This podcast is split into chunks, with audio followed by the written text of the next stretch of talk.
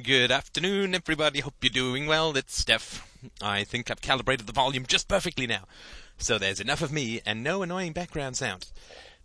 So it is uh, 525, April the 26th, 2006, Tuesday, Wednesday afternoon. And we are going to go on a journey, ladies and gentlemen, this afternoon. We are abandoning traffic jams, which is what this series is titularly called, and instead we are going to go with traffic jazz. I am going to try an entire improv show. And what does that mean? It means that, believe it or not, the other ones are not entire improvs. Actually, have a pretty good structure for most of them. But this one is going to be me tight wiring, high tightrope wiring, high wiring, something to do with a high rope and a long fall with no net. And the reason for that is I'm going to try and think on the fly. And the reason I'm going to try and think on the fly, it's just far too much work to plan these things out. No. It is, in fact, because I cannot, cannot, cannot, cannot, cannot solve the problem of why stateless prisons is causing everybody so much grief. I am telling you, it is astounding. I have produced a lot of fairly controversial material, and I have received some hostile emails, some angry emails, uh, not a huge amount, but holy, holy, holy, lordy, lordy, lordy, has stateless prisons absolutely triggered something in people.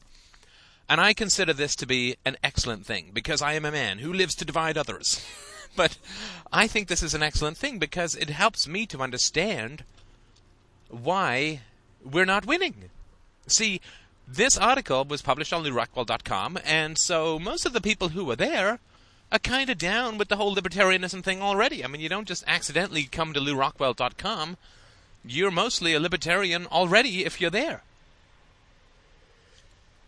Now, libertarians, for those who are absolutely fascinated with these kinds of distinctions, libertarians, I think, are generally considered to include anarcho capitalists, but also before we go on, I want to talk about.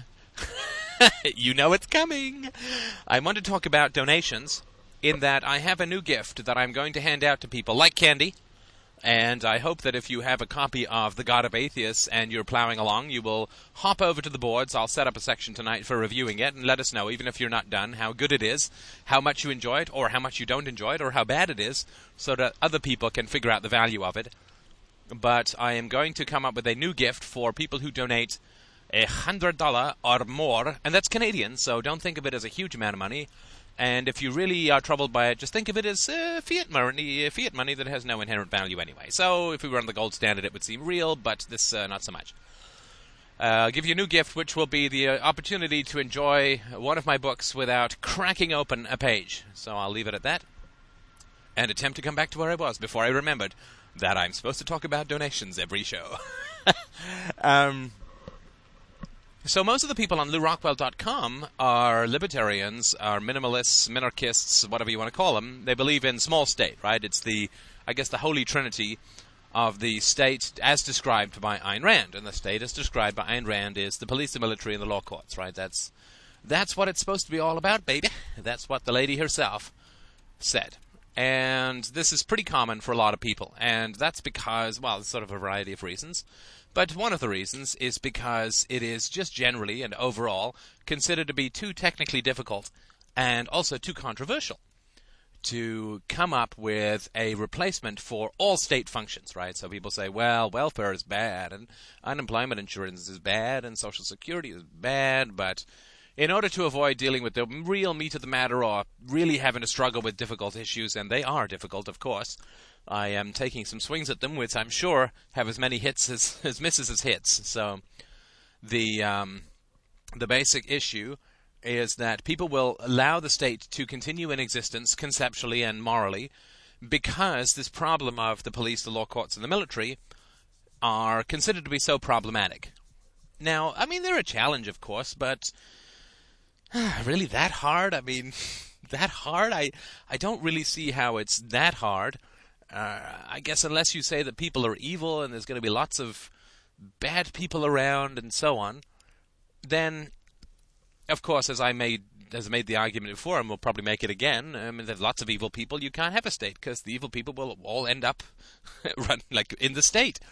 So you can't really have that as a situation that's going to make sense. And if there aren't that many evil people, then we really don't need a state. I mean, we're going to end up being far more preyed upon by the state in that situation than we ever will be uh, by uh, private uh, citizens who are criminals.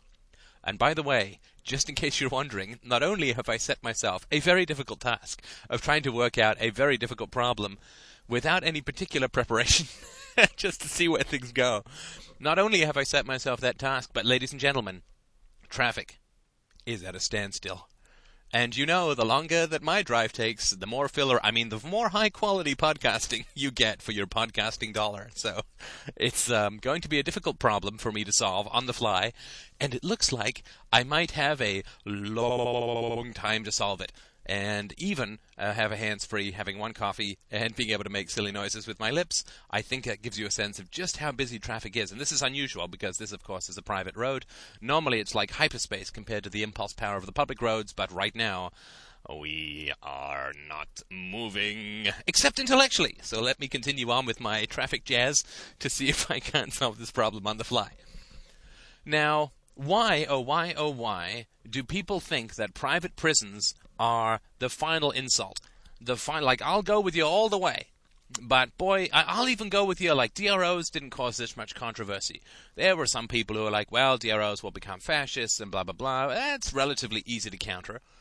But this private prisons, holy, I just can't tell you how much hostility I've gotten in my email. I've posted a couple of them, not even the worst ones, a couple of them on the uh, Freedomain Radio uh, boards, which you can have a look at. They're under. Um, I have a, a, section for letters, and there's pro, not so pro, and other. And in not so pro, I actually set up a special section for the responses to stateless prisons, which has been, which you can have a look at and see as being, you know, just a little bit on the extreme side, and certainly more extreme than anything else I've ever received in my entire career as a guy who writes and talks.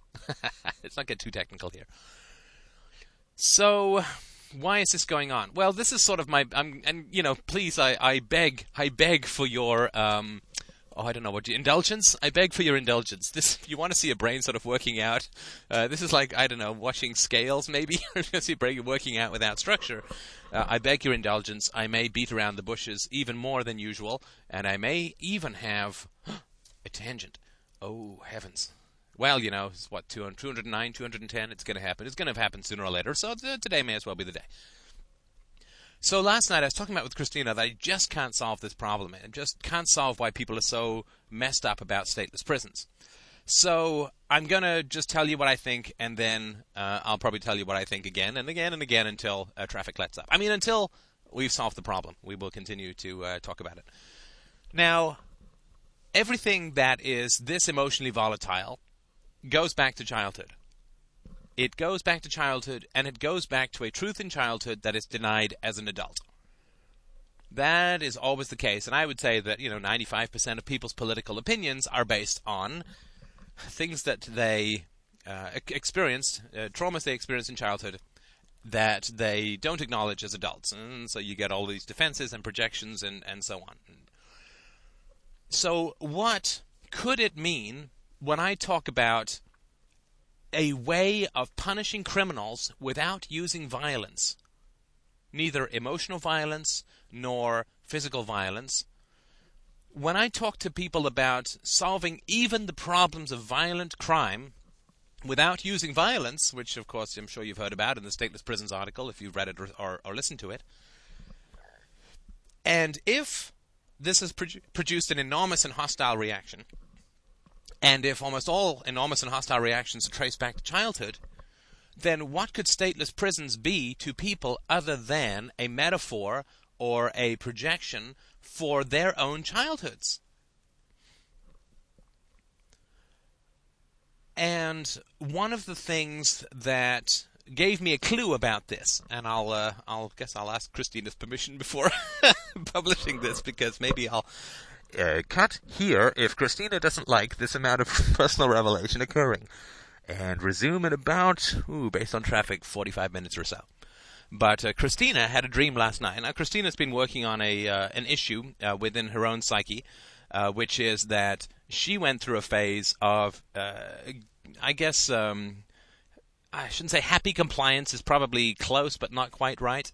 Wherein she believed that the Greek community was good and that her parents were nice and that uh, you know they they were really into family and education and they were very cl- you know tight and it was a good thing and they're you know they she went through this phase uh, in her sort of early teens of um, of agreeing with the collectivism and the irrationality and and the uh, bullying that was all around her, and not just like, fine, I'll go along with it, but like, yeah, okay, uh, it is true. And this has been quite difficult for her to resolve because it's very hard, and I know this from my own personal experience that when you look at yourself in your past and you say, okay, I kind of went along with all of this. Like I, I, I bought into it. I, I went along with it. And that wasn't so much for me the issue. For me, the issue was, well, wh- why was I the one who was always picked on? Why was I the one who was always ground down and bullied and so on? Why was it always me? I don't mean in general. I was rarely bullied in general outside of my family, but in my family, everyone came down like a ton of bricks on me, and I was only two and a half years younger than my younger brother, so uh, my older brother, so it wasn't. So for me, it was that like what I was like, what was there about me that invited this kind of aggression and hostility and bullying. And oh, it was just a terrible. I really had to work hard because I felt ashamed of my uh, being. Of, I felt ashamed of being bullied, and that I let that happen, and that it went on for years, and so on. And I had a really tough time uh, with that. It was very, very difficult to try and find self respect. The, the first thing that you feel when you start to really feel your childhood uh, pains, uh, aches and pains, and hopefully not worse, when you start to feel all of that, the first thing that you feel is pain, and then the second thing you feel is a recoiling. At least I did, and other people I know have as well. You get a recoiling against this pain because it's overwhelming, and you you take you, you want to take responsibility. You want to move past it. So you, you take responsibility. Okay, well, I should have done this and I should have done that. And you say, well, that's how I'm going to solve it. Which, of course, is nonsense. And I'll sort of get to why uh, in a little bit. Okay, maybe not a little bit because we're still going very slow in traffic, but I think you get the idea.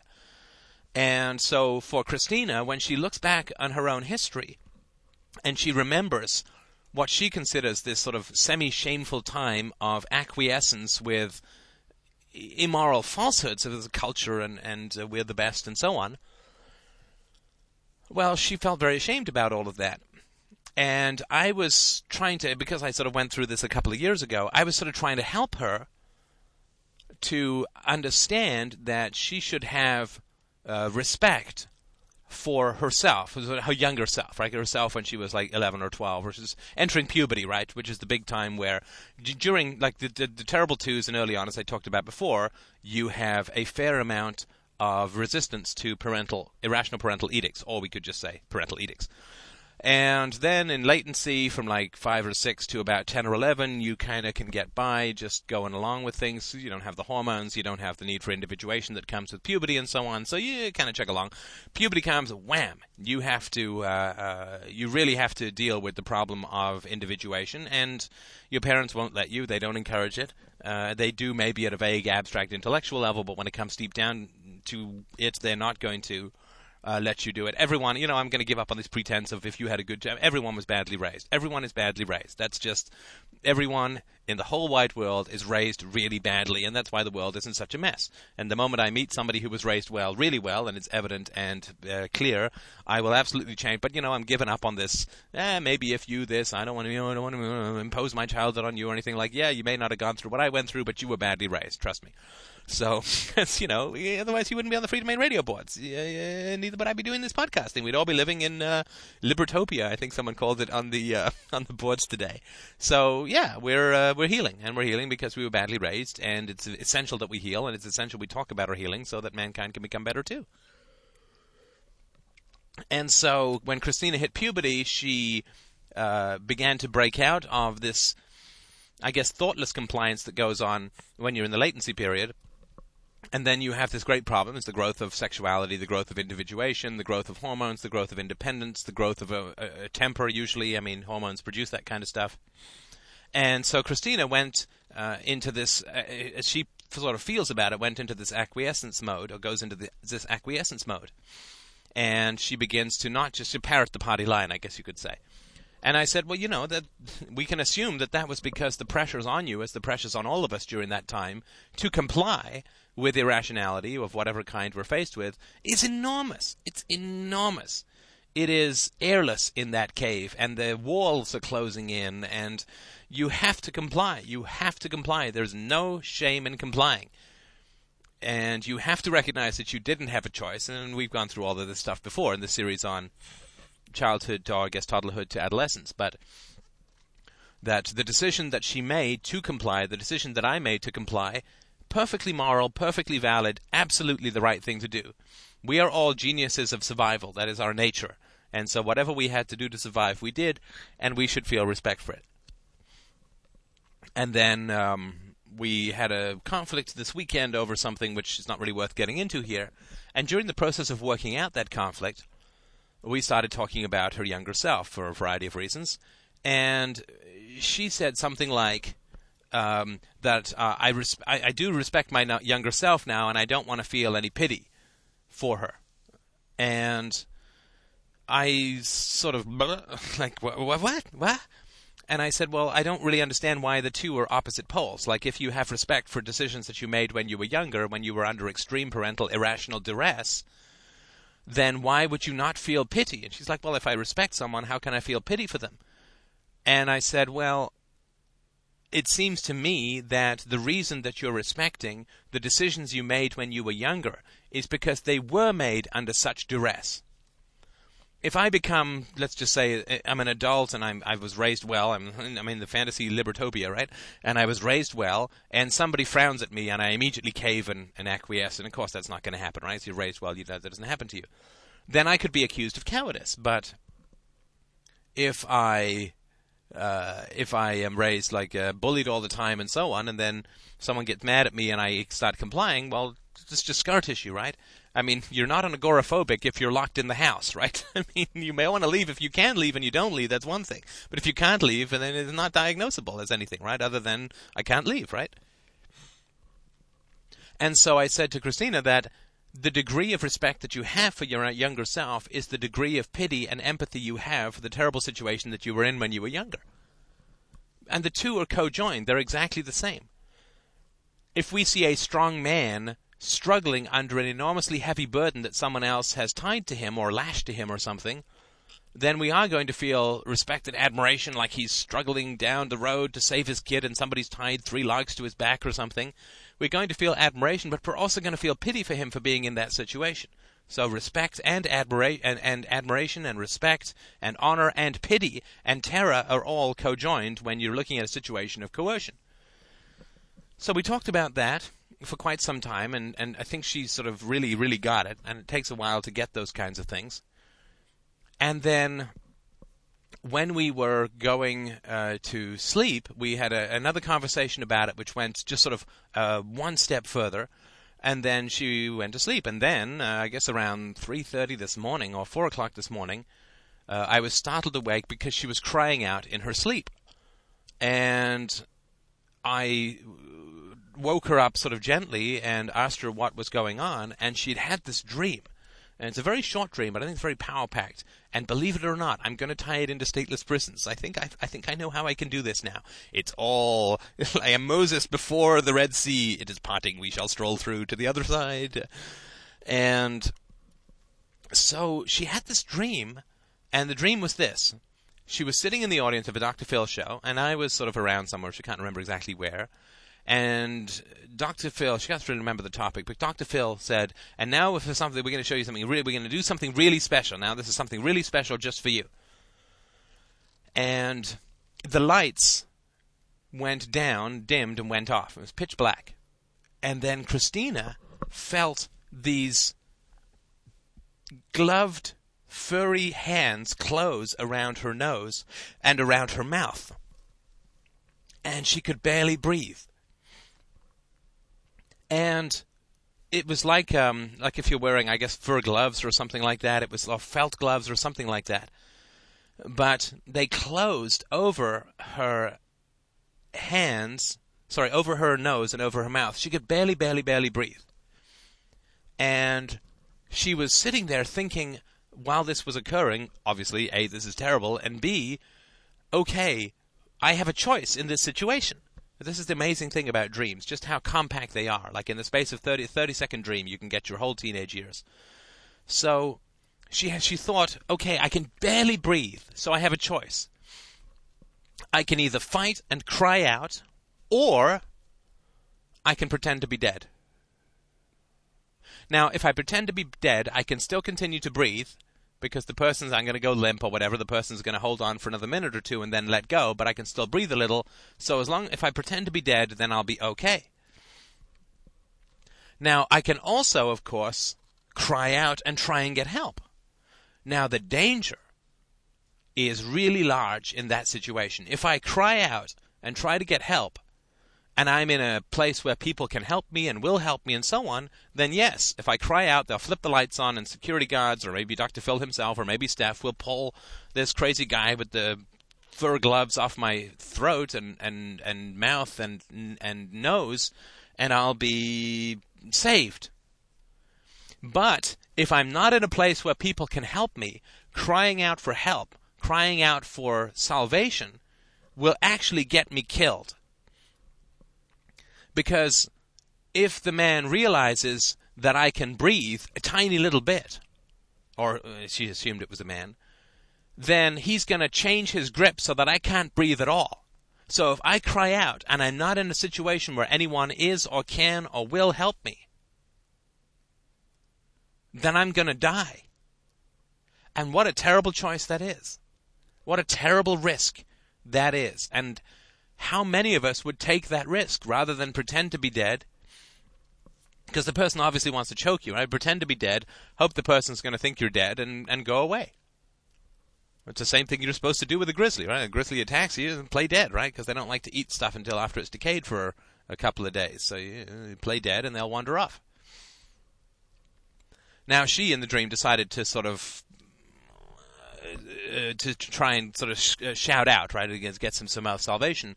And of course, that's part of her unconscious working with the real world, in that I'm in the bed next to her and I'm going to wake her up and uh, talk to her and comfort her and so on. And this is an incredible dream. I mean, most dreams are amazing when you sort of sit down and think about them. But this, of course, is the choice that she was facing when she was 12 or 11 or when puberty hit and she had individuation and hormones and so on starting to run through her body. Well, she is about to be taught something. If, if Dr. Phil's like a father figure here, right? And her father is bald as well.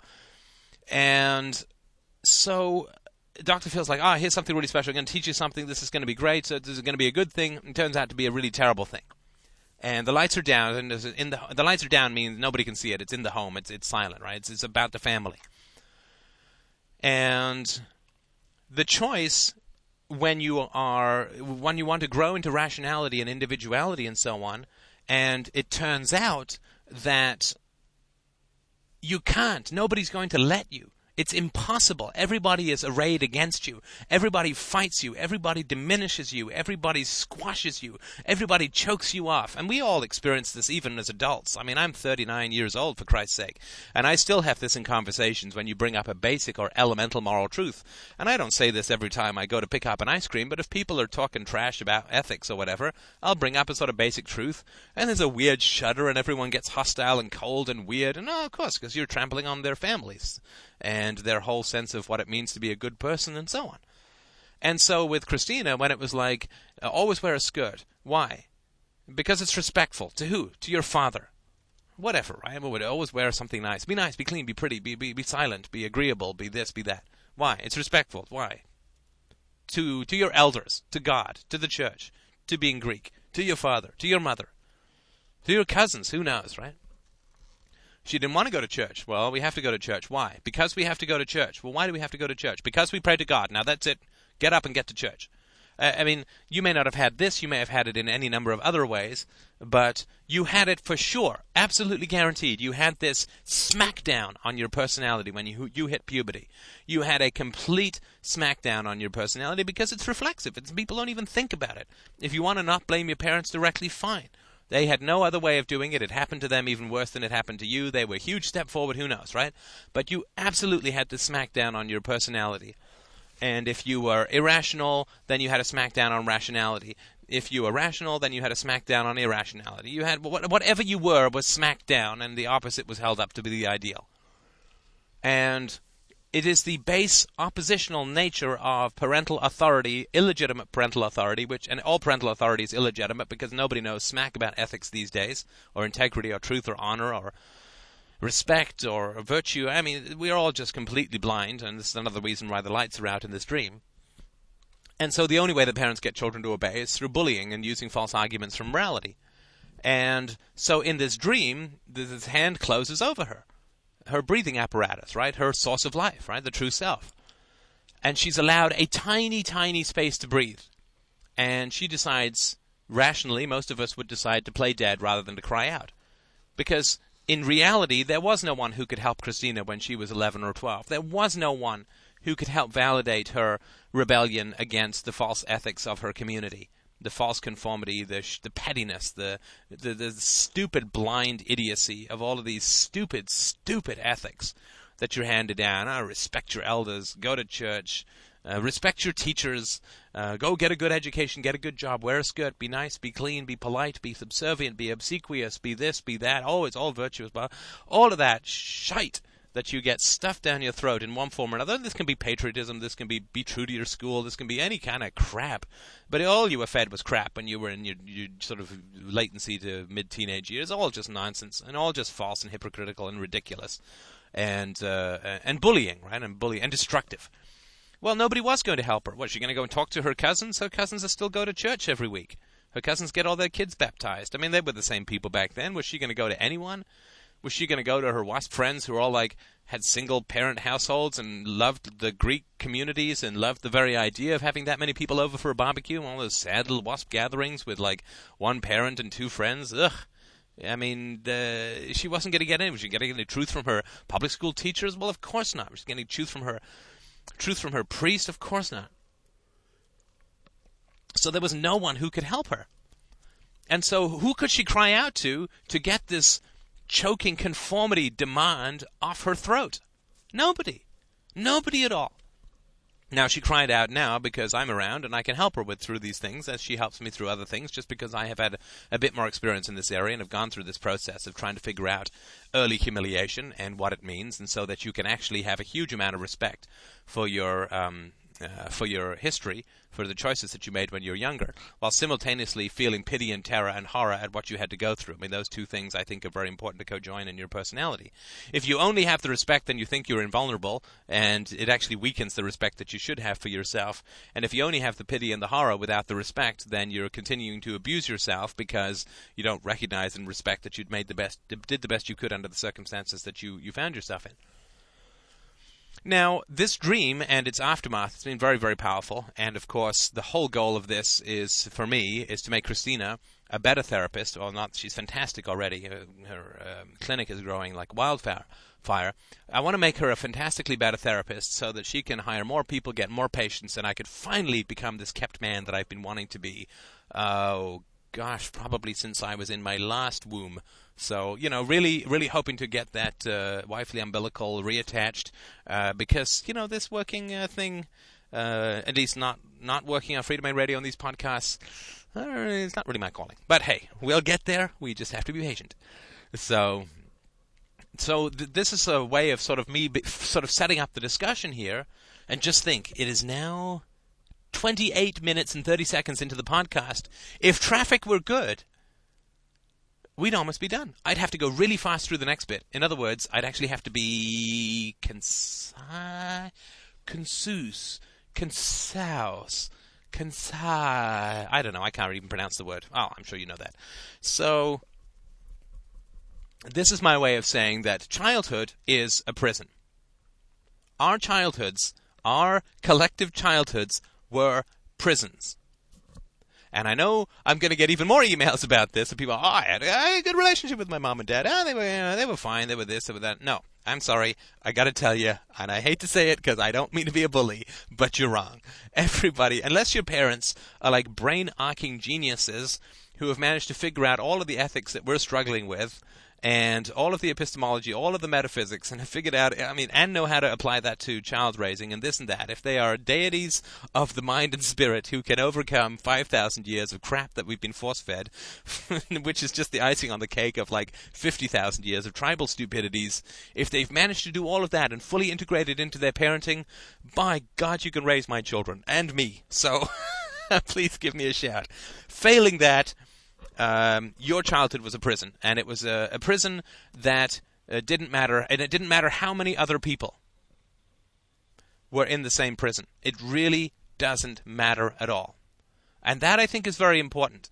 Um, history, one's personal history, has nothing to do with statistics at all, at all, at all, at all.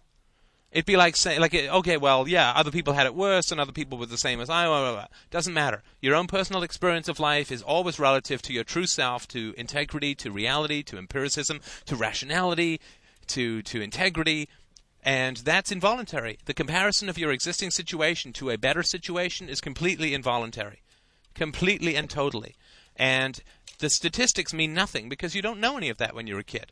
And it would be like saying, well, okay, so I have cancer and it's causing me a lot of pain, but lots of other people have cancer too, so I'm not going to feel any pain. It's like, well, it doesn't matter. It's your nervous system, it's your history, it's your life.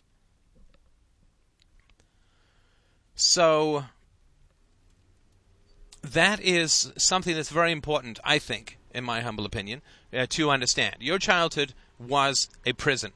Now, if you accept that your childhood was a prison, and uh, what do I mean by that? Well, you couldn't go anywhere. I mean, you couldn't leave. I mean, when Christine and I have kids, we're not going to be sort of saying to them when they're six, "So, uh, you want to go someplace else and be live or be raised somewhere else, or are you going to stay here with us?" Well, they don't have that option, right? Because they're, uh, you know, I'm going to need them to do the mowing and fix the roof, and oh, we might have a leaky skylight by that time as well. So there'll be lots of things for them to do, and uh, I don't like paying for labor, so uh, obviously they're going to have to stay.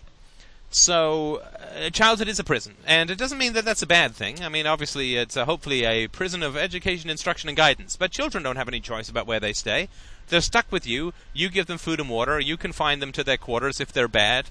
And yes, they get to run around and so on, but it's a pretty short leash. They always have to end up coming back home. And if they don't like you or you don't like them, you're still stuck with each other. So childhood is a prison. Now, can childhood ever not be a prison? Well, yeah, I think that's possible, but I think we're quite a ways away from that. So, eh, you know, maybe down the road uh, at some point uh, it won't be a prison. But now, uh, yes, uh, pretty much with the prison thing. And certainly in the past, right? So, childhood is a prison. And like uh, most prisons, or I guess like all prisons, there's a variety of uh, relationships that one has with one's prison guards, right? One's parents. Some prisons are Abu Ghraib, and some of them are like minimum security walkabouts but there are still prisons, right? I mean, you still as a child, you don't have choice about where you live and uh, who your boss is and so on. And you have to obey. I mean, you have to obey. Our power corrupts. Parental power is so extreme these days that uh, there's just a lot of corruption involved in it. So, your childhood was a prison. So, when I start to talk about stateless prisons, I think that people, I think what's happening personally, this is sort of my jazzy theory, I think that I'm sort of working out as we go my basic theory is that when I talk about stateless prisons, I'm directly tapping into people's experiences of authority as a child. So, as long as people believe that the state must exist, even just for violent criminals, they are saying there is a legit, legitimate use for violence, for coercive, centralized, violent authority in the world.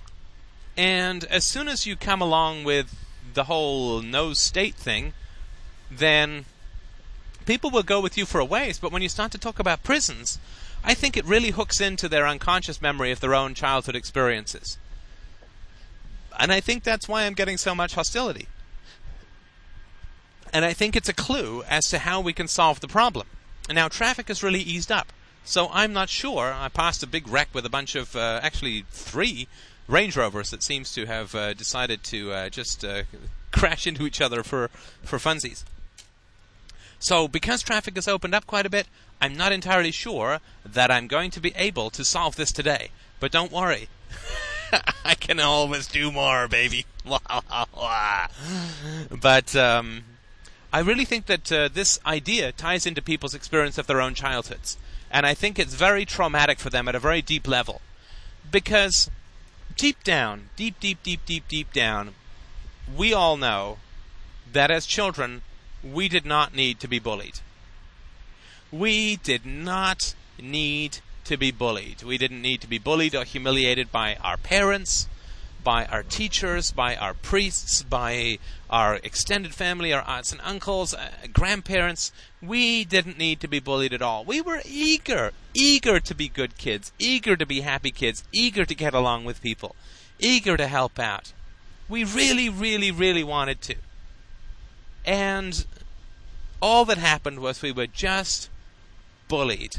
Bullied, bullied, bullied, bullied, bullied. And it could have been overt, it could have been covert, it could have been through disapproval, it could have been through physical violence, it could have been, God forbid, through sexual violence, it could have been through frowns, it could have been through the withdrawals, it, it could have been through whatever.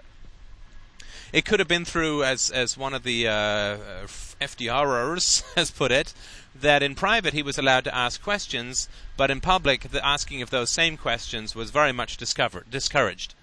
And so, yeah, this your father's thing is asking questions, but the mom gets all embarrassed and guilty and and uh, um, shames uh, shames the child or or, or ex- expresses that kind of uh, negativity when the same questions are asked in public. So you know, your own individuality becomes a guilty secret. That's the kind of prison I'm talking about. It can be that innocuous. But you get the message nonetheless that being who you are is not okay. Being who you naturally are as a child, which is both curious and cooperative. And the cooperative is driven by the curiosity. We really want to know that we're doing the right thing and we're helping out, and you know, so we want to ask questions. But the moment we ask questions, we start tripping over all of the mind, um, all of the minds that are left over from our own parents' childhoods, which are brutal and prison-like, and probably more and worse, and more so and worse, worse so than ours. So we all know that we didn't need to be bullied. We didn't need any coercion or emotional manipulation we just needed some honesty. We just needed some truth. We didn't need our parents to be perfect. We just needed them to be honest. So if we say, why do we go to church? And somebody says, we go to church because we like to get along with people and people will get mad at us if we don't go to church. Well, uh, maybe that's not something you hugely respect as in terms of content, but you can sure respect it in terms of form and that the person at least is telling you the truth. But of course, parents don't say that because they can't uh, confront their own hypocrisy. So they have to say, well, we go to church because it's the right thing to go to church, right? And when Christina says to her mom, why do I have to wear a dress? Why can't I just wear jeans? It's like, we're going to the park. It's Sunday afternoon. No one else is going to be there. Well, if her mom says, look, I mean, I judge, I judge my value as a mom by how much you comply with what the community says is okay and so you have to wear it so that uh, I don't feel like a failure. Well, uh, again, you can sort of say, well, I don't respect it, but at least I can respect the honesty. I don't respect what you're doing, but I can respect that you're being honest about it. But parents don't do that. Now, it's respectful to your father. Well, what the hell does that mean? Respectful. Why the hell should my. And if you go to your father and say, Dad, do you respect me more if I'm wearing a dress? He'd be like, go talk to your mother. And you, you get this runaround, right? So, but we didn't need any of that. We didn't need any of that when we were kids. I would have worn a dress anyway. No, wait. Sorry, we're talking about Christina. Uh, let's not talk about that. so we would have been absolutely. So violence of any kind, or bullying, or shaming, or, or manipulation, was not required for us as children. We would have been just fine and happier and better off and better kids for it if we hadn't been exposed to any of that stuff. If our parents had just been honest and said, Why do you have to go to school? Because if you don't go to school, I get thrown in jail. Why do you have to respect your teachers? Because if you don't respect your teachers, they're going to pump you full of Ritalin and you're going to lose 5 to 10% of your brain mass. I mean, all of these things are perfectly valid. Why do I obey the laws? Because if I don't obey the laws, they come hold a gun to my neck and I kind of like hanging out with you guys rather than sitting in a cell, coldly eyeing Bubba, my larger than life roommate. So, if they'd just been honest. You know, we're asking for a miracle, we're not asking for the world, just asking for a little honesty, just asking for the facts. But nobody can look at that in themselves. All they can do is make up all of this just moralizing, sanctimonious, hypocritical shite that they just force feed us. I mean, that's that's the second umbilical, right? So a complete reversal. Instead of taking waste out of our system, it puts putting them back in. So, I think then when I talk about the state or the state, when I talk about stateless prisons, and I'm saying that society doesn't need to use violence even to deal with the worst among us, the most evil and vile human beings, that society doesn't even need to use violence for these people. But they can voluntarily and cooperatively put themselves in a prison. I think that what it's hooking into people, with people, is that they didn't need to be bullied or have emotional or social violence against them when they were children. But it did happen when they were children. They were bullied. We were all raised in prisons, all raised with bullying, or shaming, or manipulation, or violence. And I think what it does is it taps, it touches a very, it, it taps into a very early part of people's psyche when we eagerly bounded into a family situation wanting to help, and somebody just snapped and snarled at us, and that's okay. I mean, that happens. That, that's not the end of the world, but but never but then justified it and never apologized and never took it back and never set up a standard of behavior that was different and then just continued to escalate in terms of I'm treating you badly because you're a bad kid. You're making me feel bad. You didn't obey. You didn't do this, and you get into this vicious cycle of controlling children who then naturally want to resist control, and then you have to apply more control. And it's the same thing that happens with states, right? And we know this, right? You pass a law that's oppressive, and people just find a way around it. So you have to pass an even more oppressive law. But it all comes back to the family. This is all stuff that we experienced uh, when we were kids. So when I talk about stateless prisons, I say, do you know, we don't even need the government for prisons. We don't even need violence for violent uh, criminals. We can we can get them to come along as quietly as a lamb if we are just consistent and moral and acting with integrity. And I, whether you believe it or not, I mean, whether you believe the argument for the stateless prison or not, that's that's fine. But I think that part of people really does understand this argument and really does understand that, look, if we can deal with a rapist without using violence, then what the hell were my parents doing with me when I actually wanted to help and had done no wrong at all? And if it is possible to have a moral standard a completely pacifistic moral standard wherein no violence needs to be applied against the most evil in society, then you open up the possibility of a world with no violence as a moral standard at all. I, a little self defense. Forget about that right now. No violence as a moral standard at all. Complete and total pacifism as an ideal. I'll tell you why I think that is so powerful pe- for people and why they react to it so strongly is that I really believe that that's where we all started from. We all started from a place of no violence. We all started from a place of perfect and idealistic pacifism. I mean, we had to. We couldn't even work our fingers, let alone our arms, let alone punch people. As babies, we have no capacity to initiate the use of force at all. All we can do is let rip with a significant foot. And so we all started with a place, from a place, and idealizing with a place of no violence. And that's where we were all going. We were all going originally in our lives to complete pacifism and cooperation and love and happiness and obedience to ethics and universality and we were all heading to libertopia. That was our ticket. That was what was stamped on our ticket. Next stop anarcho-capitalist libertopia. That is our natural state. That is our natural place of existence. Pacifism cooperation voluntarism respect honor integrity virtue it's totally natural to us. And so when I talk about a society which allows no violence I think it touches a very early part of us, a very straight from the womb into the prisons of our families, that consciousness that occurred before we became aware of the constraints and controls and bullying and impatience and manipulation and violence and scolding and blah blah blah blah blah that that sort of slowly slowly constricted us like a a friendly, happy, foggy boa constrictor, slowly closing around us, and like that, like that gloved and furred hand over Christina's breathing airways.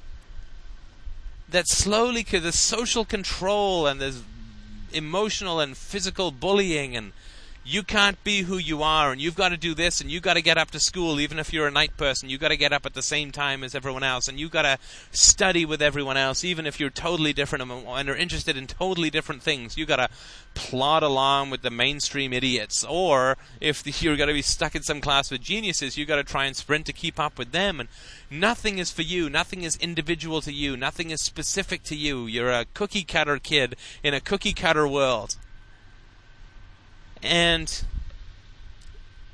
that kind of bullying of making everyone the same who is very much an individual is a real horrible shock. When you're not allowed to be who you are, which is naturally curious and cooperative, because people are threatened by your curiosity and also threatened by your cooperation. Uh, don't get me, don't misunderstand this. The parents provoke disobedience within children to protect their own parents. Right? If you live a life with of, of pacifism as the ideal of nonviolence and cooperation, doesn't mean never losing your temper, doesn't mean never raising your voice, but it means doing it honestly, doing it openly, doing it directly, not doing it through manipulation or shaming or bullying or control or withdrawal or you know nothing like that. It doesn't mean don't have emotions. It means be honest be accurate, be authentic, have integrity. But if parents who were themselves, right, as Wordsworth put it, the child is the father of the man, parents, in order to protect their own parents and to try to, and usually very successfully, to evade the pain of their own childhoods, they absolutely provoke disobedience in their children so they can clamp down on their children so that it becomes an absolute fact that you have to clamp down on your children and you have to control them and you have to tell them what to do and you have to make sure that they behave right and you have to you you can't rely on them meeting you halfway. You can't trust them and be open to them and have the the basic respect for another human being that says you know what? I bet you if I go 150% you'll go 200% and if I go 200 you'll go 300 have the basic trust in innocent humanity, which children are always starting out with, that you don't need to bully children, you don't need to control them, you don't need to tell them what to do. It doesn't mean that you never modify their behavior. It doesn't mean that you don't. Uh, anyway, we don't have. I've already given my theories on childhood, and I'm sure I'm going to get another 5,000 emails from parents telling me I don't have a clue what I'm talking about, so I don't want to get distracted in that conversation. But we do start as children from a place which says there's no need for any of this. There's no need for any bullying or control or manipulation or falsehoods. There's no need for hypocrisy. None. I love my parents. I want to help them. I want to be a part of this family. I want to have fun. I want to learn. I want to grow. I want to understand. I want to be all that and more. I want to I want to become who I am. I want to stay who I am. I don't have to come back to it later and try and recover it. Like trying to regrow a foreskin if you were unfortunate enough to be part of the lopped generation. So, we're all starting from that, and then boom, we get clamped down on in one manner or another. And so, when you start to talk about there's no justification for violence, even for the violence, then I think what that translates to, it's like a direct rope snaking its way down a dark well to our original true self from when we were very, very young and it says, you know what? You were mistreated. Although everyone else in the world went through the same thing, what you went through was a bad thing. It was an unnecessary thing. It was a bullying thing. It was a hypocritical thing. It was so unnecessary. You would have cooperated with rational, beneficial, curious, honest people, your parents, you would have cooperated with them and been happy and obedient to the nth degree. Because you're not obeying them, their personal irrationalities and bullying. You're obeying, the truth. The way that I try to be a slave to logic, except in this podcast, and some others, but at least I'm honest about that. I try to be a slave to logic and the scientific method as much as humanly possible. That doesn't enslave me, it sets me free. It's like saying I don't want to be enslaved by using English to English speaking audiences. I don't want to be enslaved by grammar. I don't want to be enslaved by actually plugging my microphone in to do a podcast. I mean, that's not it's not being enslaved, it's being liberated. But because parents don't understand the truth, don't understand reality or rationality or empiricism or ethics, then it's just a battle of wills. It's just obey me because I'm bigger, obey me because I'm taller, obey me because I'm bullying you, obey me because I control you, obey me because it's my house, obey me because it's my food. Obey me because I can get you kicked out of school and you have no alternatives. And I don't care how bored you are, and I don't care how stupid you think the rules are, and I don't care about this, and you just obey, damn it. Uh, sit down, shut up, and obey. And that happens at one time. This this uh, guy on the board who's saying my mom was embarrassed when we were asked those same questions in public. That's the same thing. That's sit down and shut up. It's done in a different way, but it's exactly the same thing. In fact, it's even worse because it's not verbal. It's subtle. Uh, Christina's having a harder time grappling with her own conformity than I ever did, because at least I had external physical violence, and she had spanked and stuff like that. But, and not that that's inconsequential, but relative to what I went through, it's pretty, uh, pretty moderate. And so she's having a very tough time with her own compliance because it was a soft form of compliance. She wasn't beaten, she wasn't screamed at all the time, she wasn't whatever, right? So my experience was, yeah, I conformed with the crazy irrationality because I didn't want to get injured or killed. Right? I go, I'm there. I sign me up. Hey, I'll lick your boots twice if you want. But she had more of an idealized and subtle and emotionally manipulative and based on Greek pride and oppa, all this kind of stuff, right? So she has she has a hard time understanding her own compliance because and that's what the dream was that you couldn't breathe, right? Nobody was hitting her; they were just choking off her capacity to breathe and the, the felt was important, right? It's soft, it's subtle, and so she's had you know. So what the mom does, I mean, it would be better to have a dad who says, "Sit down, shut up, you're embarrassing me, God damn it." I mean, I I think that would be better myself. I think that would be an easier thing to deal with because you would have a that's that's honest, right? But the mother just getting cold and weird and distant and blushing and shooting you looks of horror and shame eh, it's kind of slimy, right? It's kind of gross and icky and manipulative. And that, I think, is a harder thing to deal with. It's harder to see that kind of bullying and manipulation.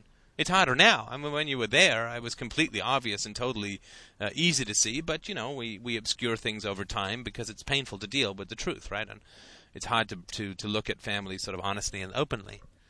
So that's my overall take on why I think that the stateless prisons, as the final place where people justify violence, right? The final place that people justify violence is in uh, not even in war so much. I mean, that's less common these days because you know, capitalist nuclear powers don't go to war with each other, right? I mean, they have enough money and uh, they're not starving to death, and also they you know mutually assured destruction is is a great way to have peace, right? How we know DROs would never take over each other, right? All DROs would have uh, nuclear weapons, let's just say. Uh, of course they'd never. Right? never they have pretty good uh, reciprocity agreements and so on. But we uh, we justify violence as a last resort and I don't mean sort of self-defense. I mean in a state sense, right? In a government-based sense, we justify that authority can use violence at the last resort based on evil. Now, if you get rid of that, then you're saying that institutional violence, state violence, violence from authority is justified under no conceivable circumstances whatsoever. And this is true for children. Right? You cannot hit your child and ever call it justified. You can grab them if they're wandering into traffic exactly the same as you would with a blind person, as I talked about before, but you can't go around hitting them. Right? That's just it's just evil, right? It's far more cowardly, as I talked about before, than beating someone up who's in a wheelchair. And so, if violence from authority is never, ever, ever, ever, ever justified, either emotional violence or anything like that. And I think that this came alive for people because it was a conversation. It wasn't just syllogistic reasoning. It was portrayed as a dramatic conversation, so they could sort of almost picture it. And so, because it was portrayed as a social conversation, something which they could picture, I think that they really, it really connected with an original true self part of them. Now, obviously, the people who wrote in with their complaints and uh, horror of, of what it was that I, I mean, these people had pretty bad childhoods, right? I mean, worse so than the norm, but um, so it definitely triggered them, right? If you say violence was never justified, then what it does is it provokes the vul- the original vulnerability, right? I mean, the way that we get rid of that vulnerability is to say either just blind rage at the parents, which ends up with like angry anarchist skinheads, right? And blind rage at the parents, which is just a reaction and, and not a judgment or you end up with uh, uh, blind rage at the state, which is displaced, right? I mean, uh, so you're getting mad at the state when you should be dealing with your mom and dad, or both, and or you end up with this um, uh, acquiescence uh, of violence in some form. Violence is justified somehow, and I experience violence, and so uh, you know, this is, at least you can avoid the, the actual question. But as soon as you sort of come over that horizon, you see this beautiful shining city of no violence, and no violence justified in any central or coercive authority in any way, shape, or form whatsoever, ever, ever, ever, ever. Then it really sparks the injustice of your original prison. Uh, which was your childhood. And I think that's my theory. Uh, I think that it actually was good that there was a bit of traffic. I think it sort of helped uh, me sort of clarify things. Uh, sorry if it was too long for you, but hey, you can always play these a little faster and turn me into a fax-like squeal. So I hope that was helpful. Uh, please uh, feel free to drop by freedomainradio.com. Help me pay for these AdSense programs, which are driving more and more people to our site. Help spread the revolution, and I hope I, that you will uh, drop by give me a donation, and I will talk to you soon. Thank you so much for listening.